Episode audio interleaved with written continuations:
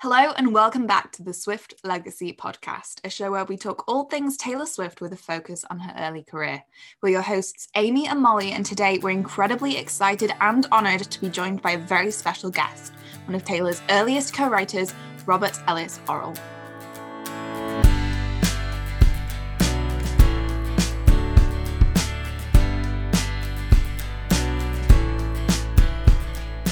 Hey guys, this is an episode that we've been hoping to record ever since Amy first had the idea for this podcast, and we're so excited that it's finally happening. Today, we're going to be chatting to Robert Ellis Orrall, a singer songwriter that Taylor worked with a lot during the early years of her career. Robert wrote and co produced a number of songs on Taylor's first album, including I'm Only Me When I'm With You, A Place in This World, and Invisible.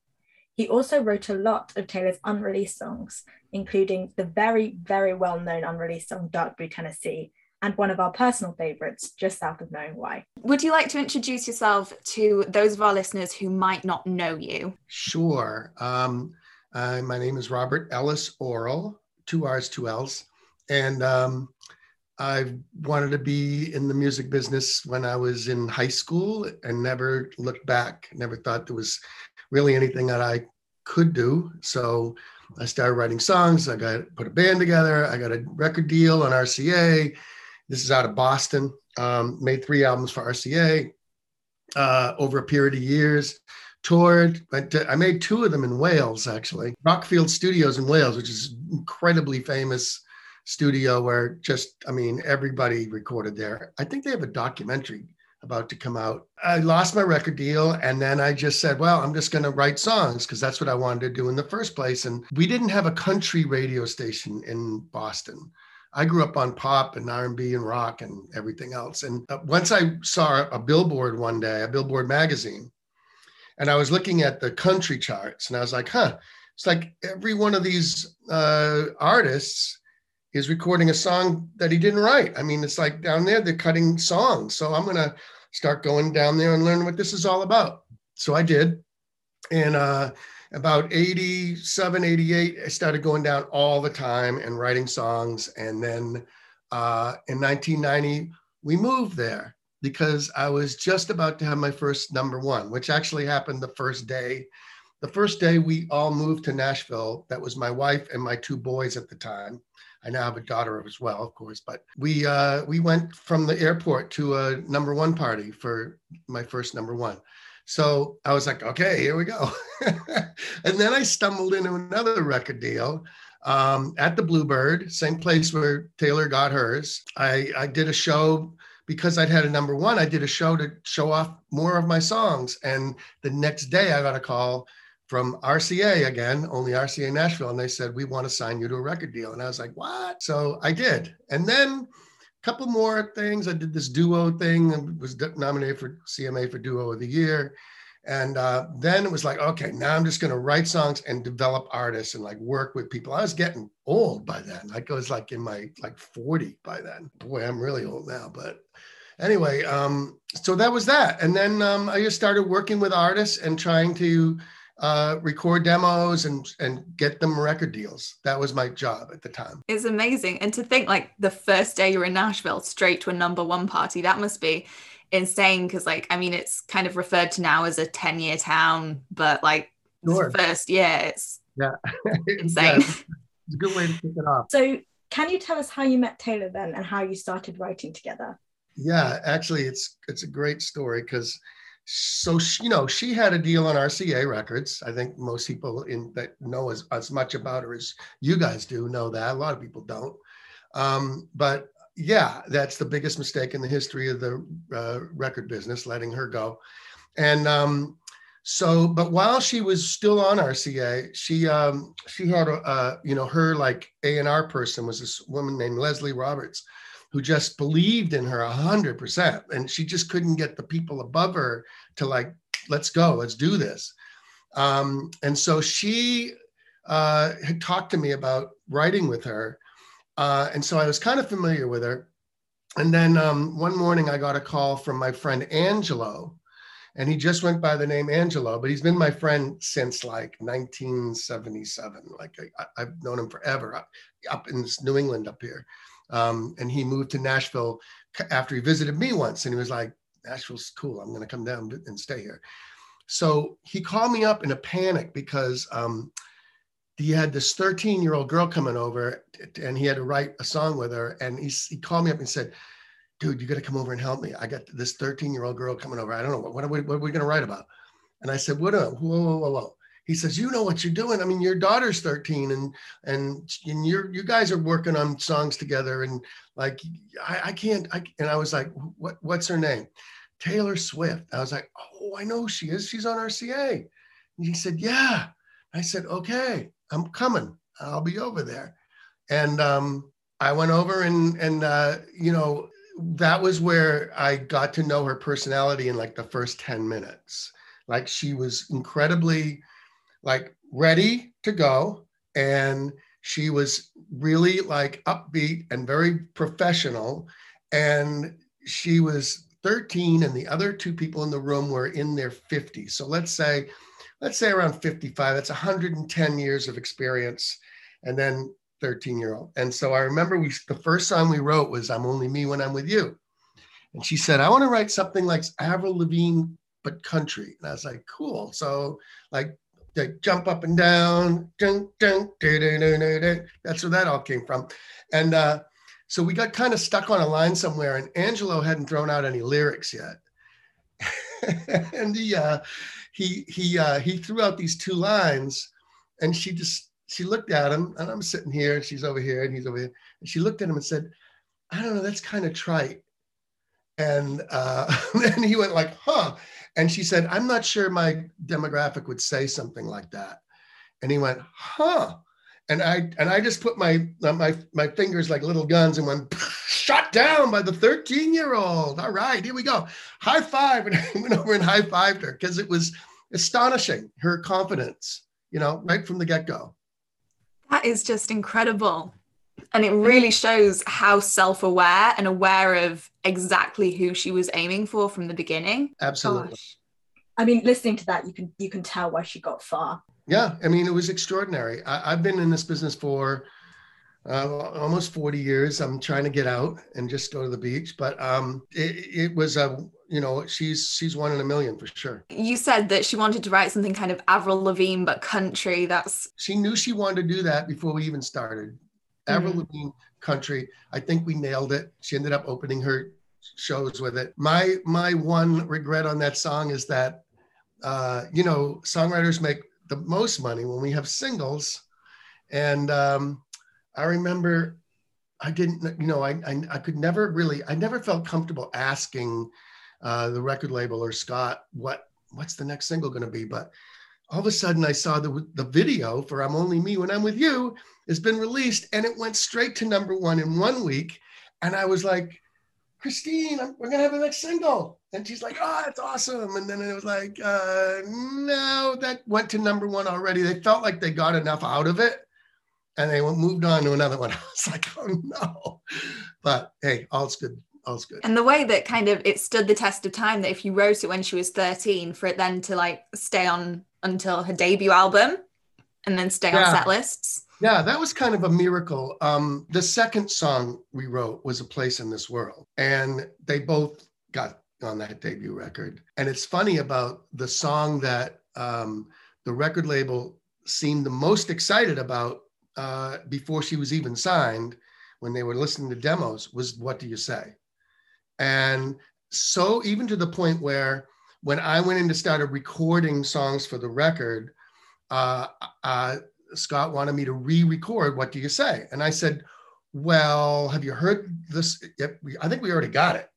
I mean, we got it. And he was like, Well, uh, I've never met a producer that didn't want to try to beat the demo. And I'm like, because that's not their demo. It's you know, it's we we went in and we, I record demos the way I would record a record. There's no difference. Just go in and, and make get the best performance you can and make it come to life and and that's it. But anyway, I want to re-record that song, so we re-recorded it, and I think that's what kind of dragged it down because it was like she was young and uh, effervescent the first time she went in to sing it, and the second time it was like, why are we doing this again? So that one's lost. I, I don't even see that making it on the uh, uh on the vault stuff because it's so country. it's know. such a good song. Thinking. It's very country, so I'm surprised they were really. I wouldn't say it fit the debut album as well as the rest of the songs do. Right. It maybe that was part of it too. I mean, the same same reason why Crazier was not considered. Crazier was a, like a two fiddle traditional country waltz. I mean, that was not going on, and I could understand that. Um, but then again, later on, uh, Disney called her up and said, Hey, we need a three quarter twin fiddle waltz for this movie we're doing, Hannah Montana, and we want you to sing it. And she only had one.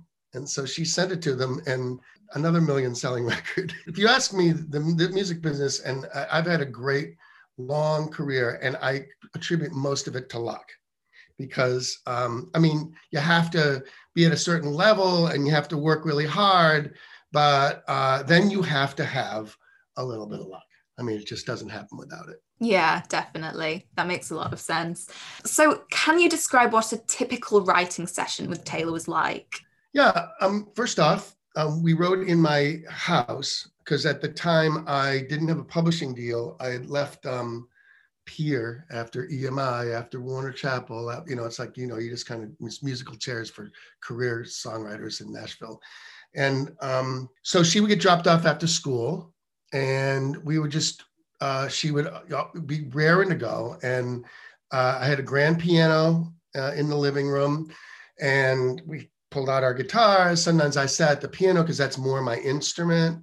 Um, or she would say i have a piano idea and she would start playing it. That's how crazy crazier started. Oh that's how invisible started i correct myself so invisible started with her sitting down crazier i think was me because that again turns out to be nah it's not going to make the record um, but uh, and then she often had uh, like an idea or a, or a bit of a chorus or something i mean listen this girl was writing some days like four or five songs by herself and her dad would call me up and say uh, Rob.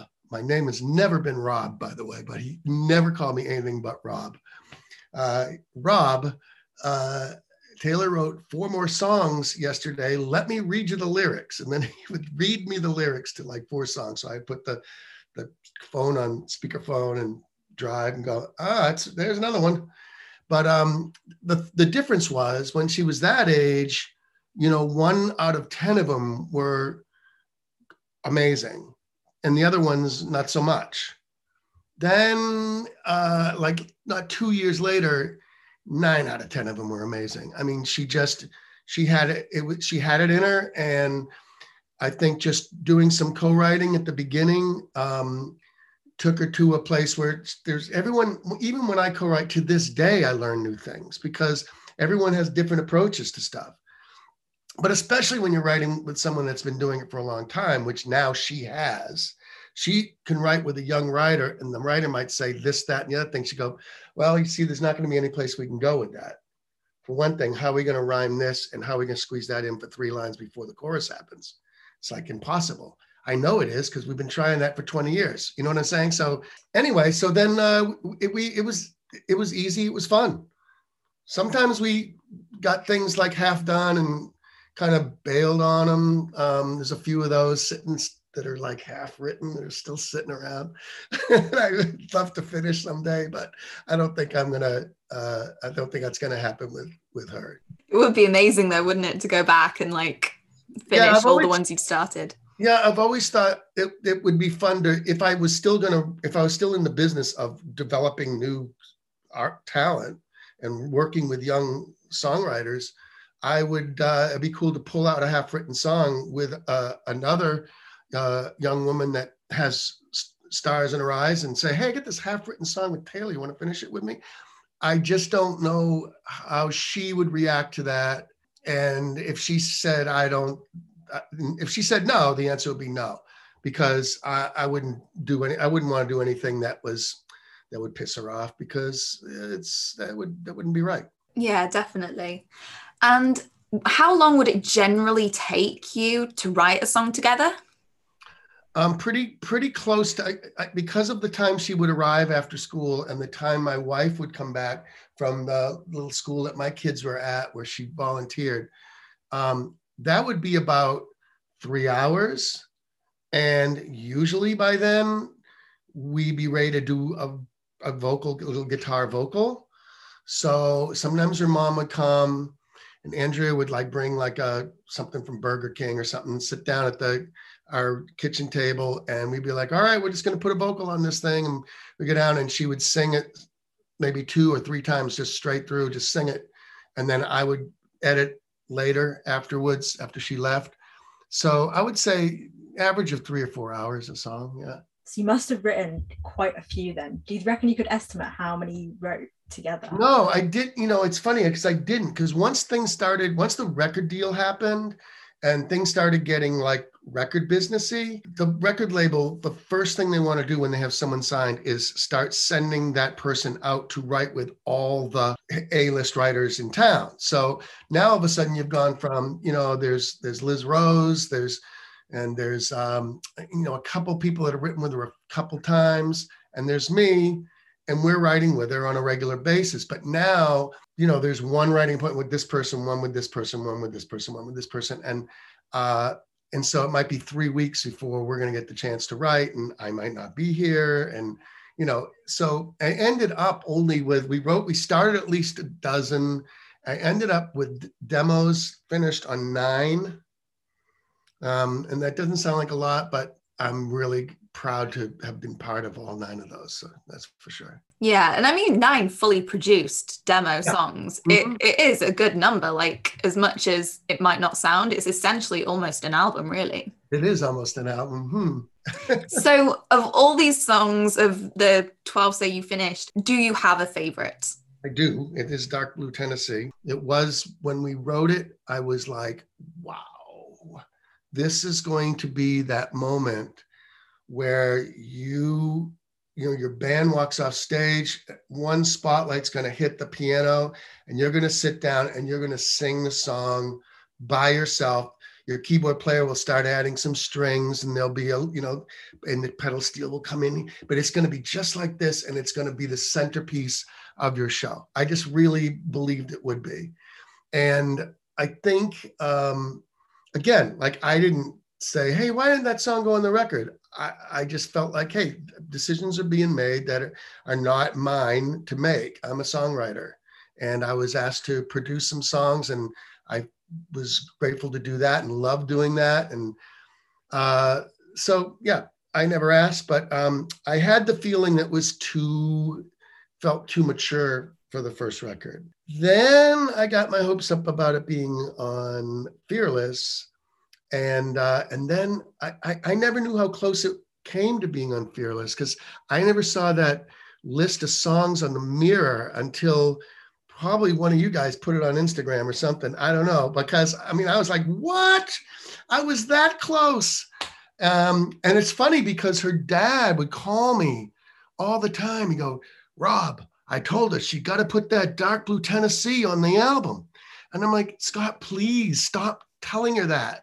I, I, wouldn't want my dad telling me what to put on the album. Like it's you're making it not go on the album. Stop saying you know, but uh, he loved it too. He, he was his favorite song of hers at the time. So I think I speak for most people in the unreleased fandom or the Taylor fandom when I say we are all crossing our fingers, toes, everything for Dark Blue Tennessee to be on the debut album Vault because it really is a fan favorite of the unreleased songs. It's just so iconic and so beautifully written. Yeah, uh, thank you. And I think that um, I think that you know the way we we recorded that in my basement, just like uh, the other songs. Um, uh, they were either recorded. And then when I started really doing demo demos, they were done in some another friend of mine's basement um, before we really started going in the studio. But um, so that was just me playing a bunch of things and then i gave it to a friend of mine named dave hoffner who put the string arrangement on it and he is amazing. He's on my new record too. And he, all he plays like i played a piano and sang a song sent it to him. He sent it back. Same thing with a full orchestra you know just he's amazing. But now when you have the chance to bring like in a real orchestra with real arrangements and stuff i mean that song could just uh just be huge. I think it could be a single from that album and it would go to number one like that. That's my, I grew up with this mantra don't get your hopes up, Bobby. And uh, I don't. I try not to because you know it would be wonderful. It'd be certainly an incredible little frosting on the top of my career to go out with a with a tailored cut. But you know, there's a lot of songs in the vault, so we'll see what happens. Yeah, I mean, I'd I'd love to see it on that. I think it's a it's an incredible song. It was the first unreleased song I heard, I think. And I remember the first time I heard it clearly because I loved it so much. While we're on the topic of Dark Blue Tennessee, you probably know what I'm going to ask because we put a post up about it a while ago. We have a question about the bridge.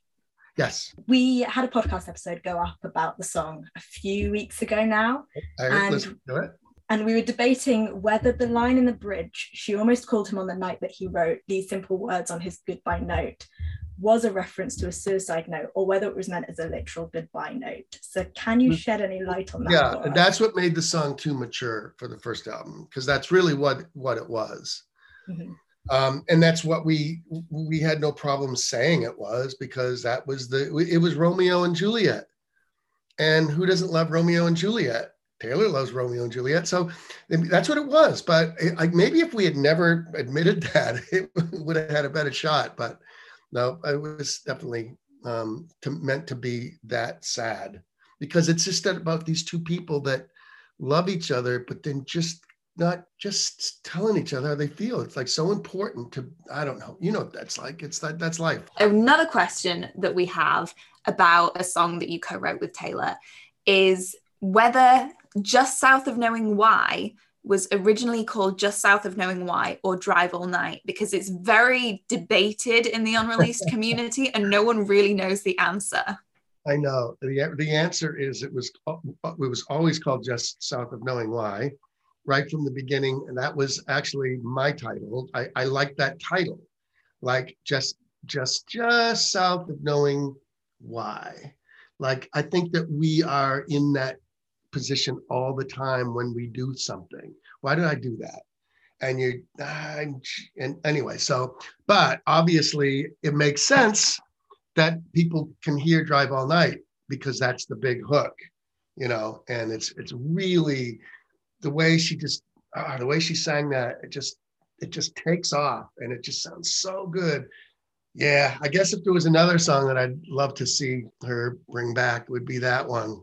Because also, when I produced that song, I produced it very sort of lightly and pedal steel, and I wanted to keep it country. Because the, the response that I had been getting from RCA was that, oh, Robert, this is too pop. Like when I turned in I'm Only Me When I'm With You, two RCA records, when she was still signed, the actual recording that is now on that 11 million selling record, they went, oh no, I don't think it's too pop. I don't, I don't think people will go for that. I'm like, no, it's perfect. No. So um, they never owned it. We just took it back and ended up on the first record without even being remixed. I mean, it was exactly what I slid across the desk um, to the A&R folks at RCA. But if you re-recorded that song now, it could rock. It could really rock. it would be amazing to hear Taylor's updated vocals on that. I think, I mean, there are so many songs that I would love to see on the debut vault personally, but just of Knowing Why and Dark Blue Tennessee have to be up there, like in the top 10. Would I'm you agree, hoping- Molly? I'm not hoping. Definitely. Just No, we won't get your hopes up, we'll but see I happens. I swear, I, I don't want to hope because I don't want to be disappointed. Although even if I don't hope, I know I would be disappointed if nothing happened. But uh, but I still just feel like part that I had in her career uh, and and where it went. Um, it's very. I look back and say I did. I was a part of something really really big and really great. So I mean, I've I've definitely got what I need to get out of it for sure. So, if we move on from the songwriting side of things to the producing side of things, obviously we're right in thinking that you produced a number of demos for Taylor. Was it a natural progression from producing her demos to producing the tracks on her debut album and the Beautiful Eyes EP? Yeah, because first off, um, I, I don't see a difference. I mean, the, the the first demo we cut, the first couple demos we cut were um, a place in this world, and I'm only me when I'm with you, and I'm only me when I'm with you. Um, went from being the demo that we cut to being on that record without being remixed. So it, it to me, recording, you're just going for the best thing you can get. Now, um, that being said, you have to move a lot quicker when you're doing demos because you, you know you can't spend a whole day on one song. But sometimes that's the best way to get the life in a performance is just to let's let's go. And if something's not working on the second or third take, you know what? Let's move on to another one, and maybe you come back to it. Um, that's how I like to work. I think the um, the demo of what do you say is uh, so much better than the recording of what do you say that didn't go on the album because first off the musicians they i played it for them the demo and they were like uh, and these are like the best musicians in nashville. And they're all looking at each other and going why are we recording this? I mean that isn't that the record? And i'm like well they want us to re-record it. So everybody listen and copy the parts that are there and we'll do it. And uh, it, it, just it, it never came to life. Um, so it's kind of the same thing. I was looking at the, uh, th- it's kind of interesting because the invisible, and and I didn't remember this till right now, invisible and the outside, and what do you say? Number two, and I heart question mark were all part of the same session, and that was for Big Machine. Um, so and then I was looking and saying, yeah, but wait a minute, I thought I cut the outside in Gary's basement. And then I went back, oh, I did. And I cut I Heart question mark in Gary's basement. So, um, and that was way back in June of 04 was the first time we cut those songs. So the, the songs that we cut for her, like to bring around to record labels were The Outside, Your Face, I Heart question mark, Crazier, Beautiful Eyes, What to Wear, Better Off, Invisible, Just South of Knowing Why, and Need You Now. And then one more, which is I'm every woman. I remember one somehow that got up on the internet, and Scott called me up and said, Rob, you got to take that down. And I was like, take what down? And he's like, I'm every woman. We can't, I, I, can't, we can't have that up on the internet. I said, why would I put that on the internet? That's the last thing I'm going to do is take something that I worked on and throw it up on the internet. Um, we wrote, we recorded that. They, they were pitching it to a movie. And I don't know how close it got to being in the movie, but um, have you guys heard that song? Yes. yeah. yeah it is kind of in circulation taylor's version of it yeah well it's pretty funny my this is the thing uh, and I said, I've said this to Scott a couple times. Uh, and this, I'm talking about her dad. My word is my word. The all I have everything she's ever sung into a tape recorder on a spool in my office. There's at least five or six those CDs. She's probably like 11 or something. She didn't want anyone hearing that, that that stuff. I mean, she's just figuring it out. And I told I told Scott right off the bat, these will never leave my office. Um, I will never send one to somebody, uh, and they never have. So they're just sitting there. I think that's amazing though, because like I mean, with the whole Scooter Braun, Scott Borchetta thing that happened the other year, which was obviously extremely upsetting, I think it's amazing that like there are people like you who are so protective over the early work that she has and just like genuinely your word is your word. Yeah and i'm being i'm trying to be respectful because it is her work and she doesn't she's not putting it out there to be heard. So that means she doesn't want it out there to be heard so that's the end of the story it's funny because there was some like i remember a lot of people on instagram were like saying that i owned all these masters and i would you know wouldn't, wouldn't sell them to scooter braun i think that there was some conflation between masters that i do own on my hard drive like Need You Now and Just South of Knowing Why and stuff like that and Dark Blue Tennessee. But that then just CDs full of songs that she's singing. Um, but it's the same with both things. Um, uh, there, none of them are going anywhere. Yeah, I think there's quite a lot of confusion, I suppose, in the fandom between what masters are compared right. to like copies right. of songs. Yeah. Um, but yeah, it's really nice to see someone have like such integrity over something like that because we know that there are like groups of people who like seek unreleased songs like the inner circle. I don't know if you've come across them who will literally pay for them. And it's just like oh, it's just not right. Yeah sometimes i've gotten some uh, uh, emails purporting to be from taylor that you know you know i lost my copy of such and such. Very clever you know right to my personal email. And i'm like no. I just write back no. I imagine i imagine you get a lot of that or at least you used to yeah, I did. You used to. I mean, I think anyone who has my email address probably gave up. You know, they just not getting response. So. I actually have quite an interesting question that I've only just thought of. But you know that like some of her unreleased songs have got out into circulation. Mm-hmm. We can never figure out how that actually happens. Do you think it's kind of whether certain sound gen- sound engineers hear them and just leak them onto the internet or well, there's a lot of people involved in recording. Um, and then uh, there's a lot of people that heard all that early stuff. For instance, um, upstairs, I actually have the, the, you know, the package that went out to everyone. It's like this big clear envelope full of stuff. And, and I produced all the music in that package um, that went out to record labels to tell her, tell them to come to the Bluebird uh, that night to see her. And you know, the whole idea was we're getting her a record deal that night. I mean, this is the plan. Um, so those those rec- those CDs went out to every A and R guy in town, um, and it's funny because after she blew up, I had A and R guys say, uh, "How come you never brought? Uh, you didn't bring that Taylor Swift package by here?" And I'm like, "Oh yeah, I did. Uh huh. I left it with uh, Junior and I got down here because you were, you know, on the phone or something." And then uh, junior A and R guy says to me, "Don't. What did you say that for? Oh my God, I never listened to it."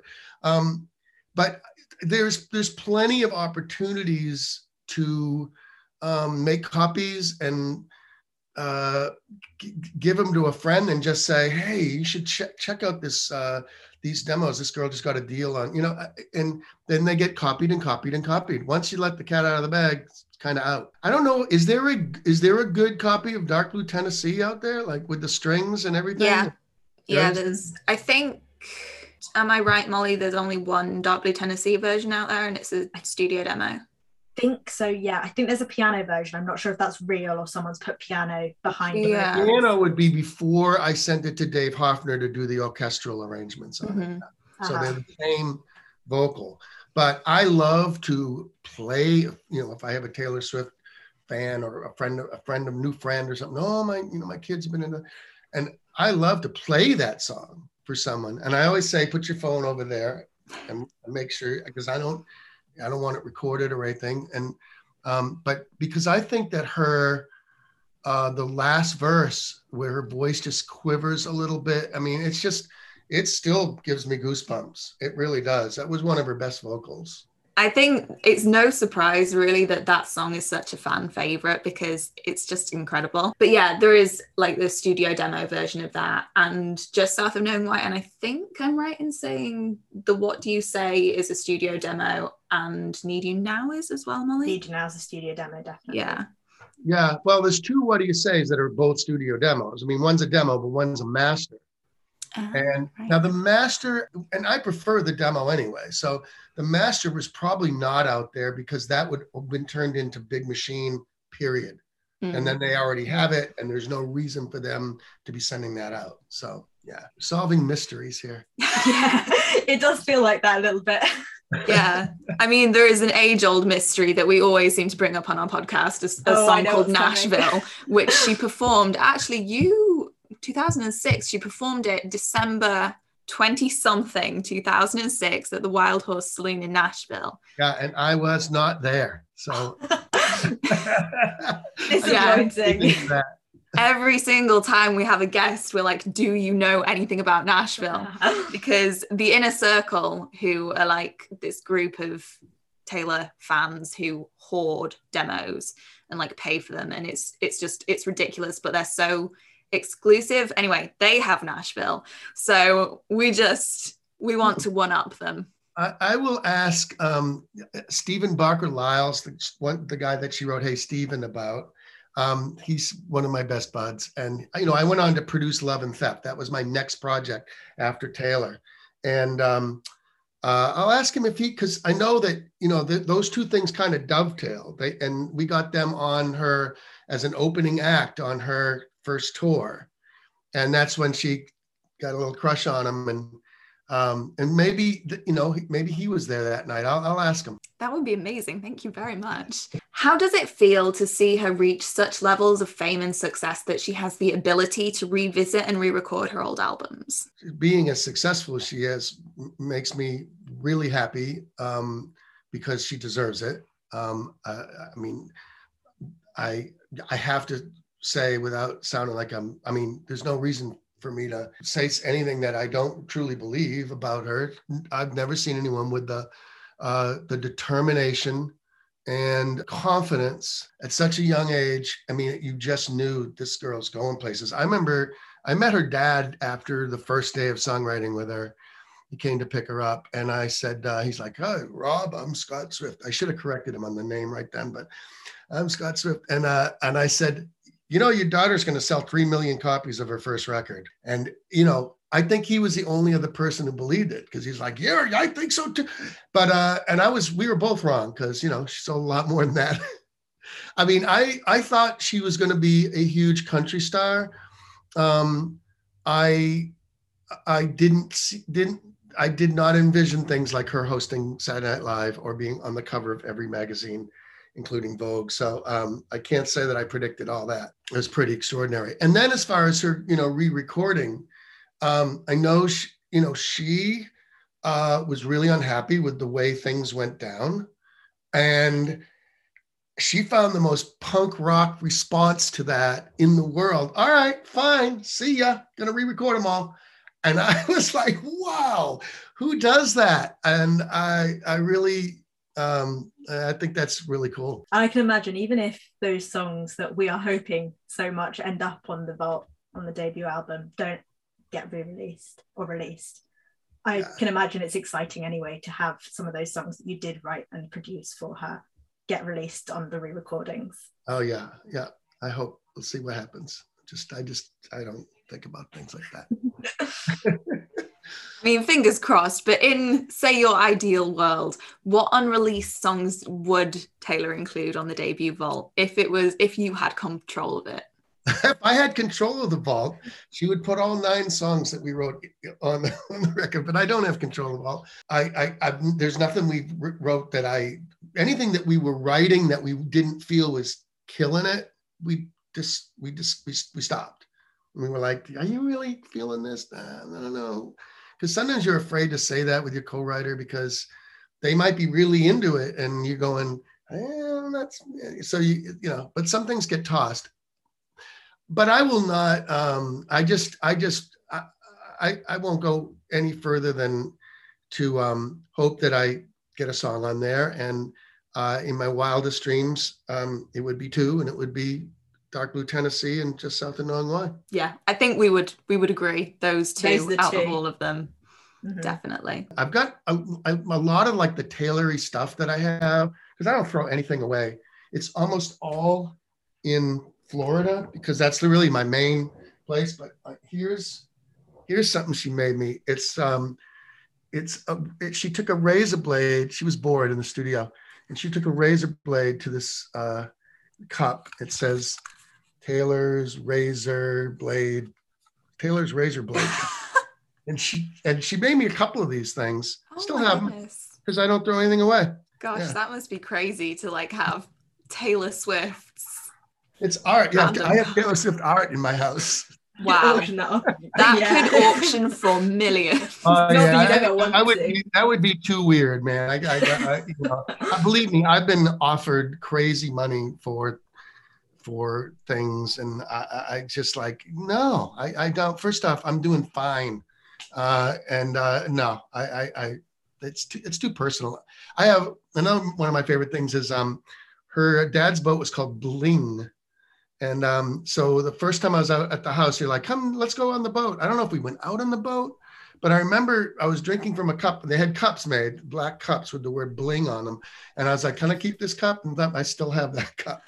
It's one of those cups that like I fill it with, you know, your spare change always goes into something. And yeah, that's down in my Florida house. But Yeah, I, I am. Um, I have everything, and that's why I'm able to keep. And I'm and I'm finding more things because when I moved, I had to like go through everything and throw stuff out. And uh, I'm I actually have like a couple of date books from 2003 and four that I still haven't even gone through day by day and see what I was doing every day. And because a lot, I'd really love to know exactly when did we write that song.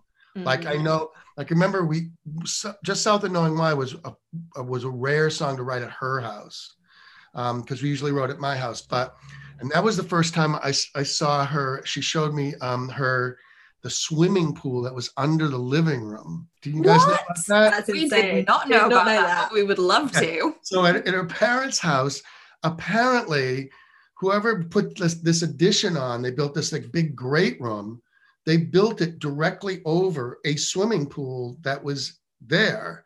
So there was a trap door that she opened up. It was the scariest thing I've ever seen. It just made me I like I couldn't live in this house with that. And you look down and there's a sw- there's a full-blown swimming pool under the floor uh, sunk into the ground and it's just empty and it's just sitting there and I'm like oh my god that's freaky so that that will have been the hendersonville house right yeah yeah mm, gosh wow that is definitely a new fact we've learned so aside from working with taylor you've also written hits for other artists including rascal flatts reba mcentire and martina mcbride as well as having your own successful career as a singer-songwriter today must be pretty exciting for you to release your new album 467 surf and gun club are there any particular themes that inspired the album Yes, one in particular. So 467 Surf and Gun Club is a real place. In 2002, right before I started working with Taylor, uh, my sons, who were like uh, 14 and 12, we started a record label called Infinity Cat.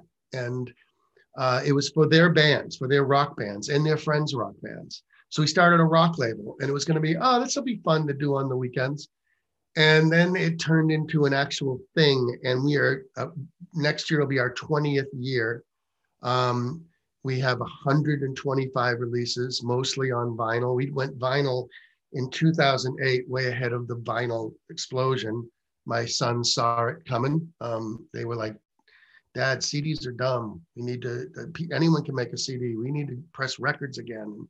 So we that's when we went vinyl. And um, so we had a like um, an office and then another office. And and finally my, my wife and i bought a house in a part of nashville called wedgewood houston and it was right near the record pressing plant that's how i saw it um, I, I was like oh house for sale across the street and it was for sale by owner and it was this little shack like this little uh, railroad uh, they, they used to build houses for the railroad workers back in the 1890s and um, instead of paying like 1200 a month for a couple of rooms on Music Row, I was paying less than 500 a month for a house that I was going to own. So we bought it and we moved Infinity Cat into it. And it had an apartment, it had record storage, it had a screen printing room, it had you know a kitchen that opened up into this really big room where everybody worked and it was just laughter and fun and you know i'd be writing songs in one room and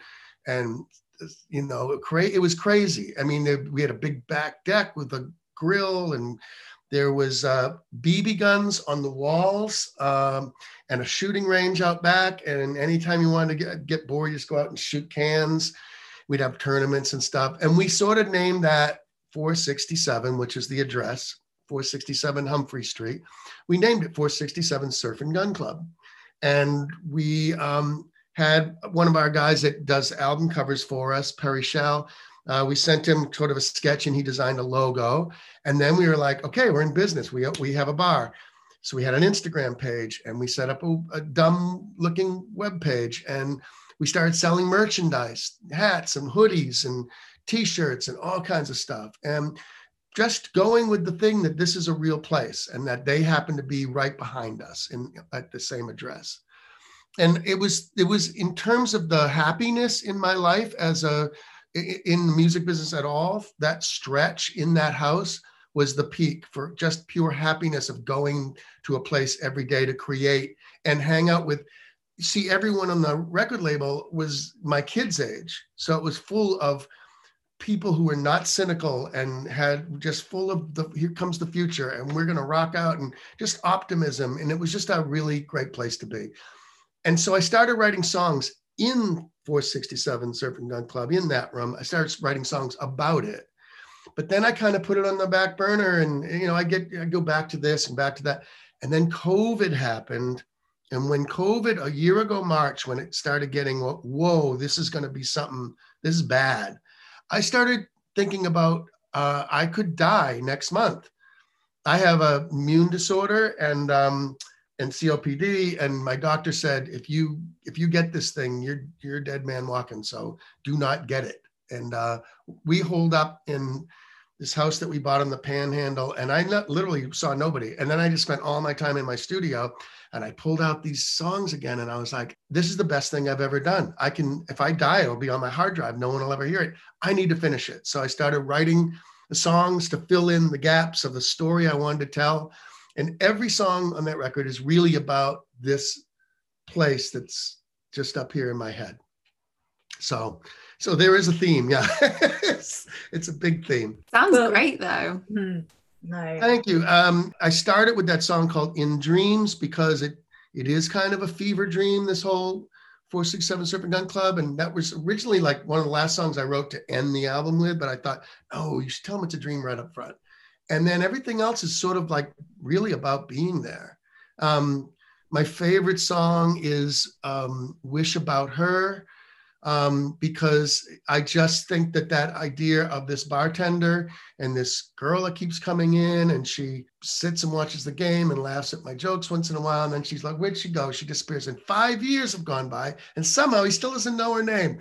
And uh, the lyric says, um, uh, and this is funny because I was talking to someone the other day. It says, Each night around three, I lock up the bar, look for my keys, walk out to my car, wondering why, with so many stars, I can't find one that will listen to the one wish I wish about her.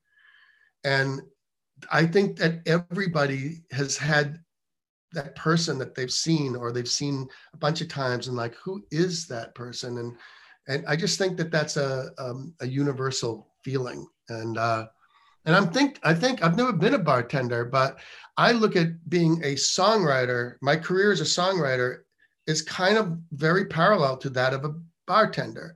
We're mixing and we're, we're making sing, we're making things, but we're making them with strangers that we sometimes we meet just once, and sometimes maybe three times because they're in town for a week. But uh, we also have regulars that you write with for your whole career. And still, very few of them do we get very far into knowing what they're really about.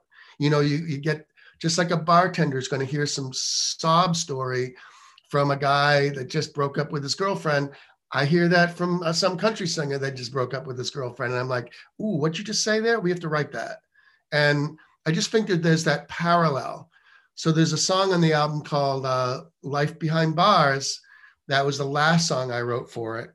And uh, it's just it's just all about life from that perspective. And I sent that to Dave Hoffner, that did the strings for Dark Blue Tennessee. And he sent them back and just blew my mind. It's cool that you said the um your favorite song was maybe Wish About Her because we both we listened to the album together and we both said that that was probably our favorite as well.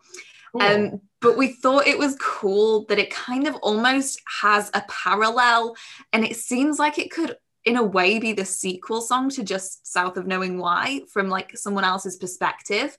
Was that Whoa. like wow, I, wow, like just you saying that okay, so she is somewhere else and she's sort of on a journey and could be going from town to town and just trying to, and she just comes in and out and like, who is that girl? Yeah, yeah, I could see. I got goosebumps. Look at that. That's a good idea. You've said one already, but do you have any other favorite lyrics from the album that you can share with us? Yeah. Um, first off, all of them. It's my favorite lyrical bunch of things. I just, I just, um, and this is something, it's so funny because I, I didn't think I was ever going to put out another record. And it was that whole, oh my God, it's sitting on my hard drive.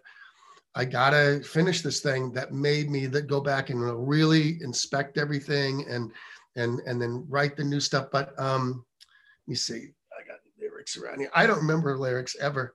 Um, okay, so in Life Behind Bars, there's a run-on sentence that I love that's about about most relationships and people that we circle around us, and it says, "We're lonely and loving and selfish and hateful and hopeful and wistful and angry and grateful, and we all know each other by name, but we don't know who we are." I think that kind of sums up a lot of uh, you know the people you meet during the day we everyone's just off on their thing and we know each we know each other by name but we really don't know each other um, and then there's the one um, in in dreams because uh, i really do believe that um, dreams are just as important as real life and i think you can you can get so much out of dreams i love dreams and i love to write my dreams down and I especially love dreams that are just wacky, mysterious, and somewhat uplifting, and have characters that are all don't. There's no way that this person would ever know that person, and they're all stuff. But anyway, so that song in Dreams, I like the uh, the chorus. The first chorus says, "And the music played, and we swayed, and we made each other a promise that we'd always dance like this, and we kissed." Like the end of the world was upon us, and we were the last to see the truth about everything can only be seen in dreams. That's um, that's my favorite single line on the whole record. Yeah, it's really beautiful and poetic. Unfortunately, that's all we've got time for today, but we want to say a massive thank you to Robert Ellis Orrall for joining us on this episode. His new album, 467 Surf and Gun Club, is out now and available on Spotify, Apple, Amazon, and every streaming platform. CD and vinyl can also be bought at robertellisorrall.com and infinitycat.com. Thanks for listening, and we will see you again next week with another episode of the Swift Legacy Podcast.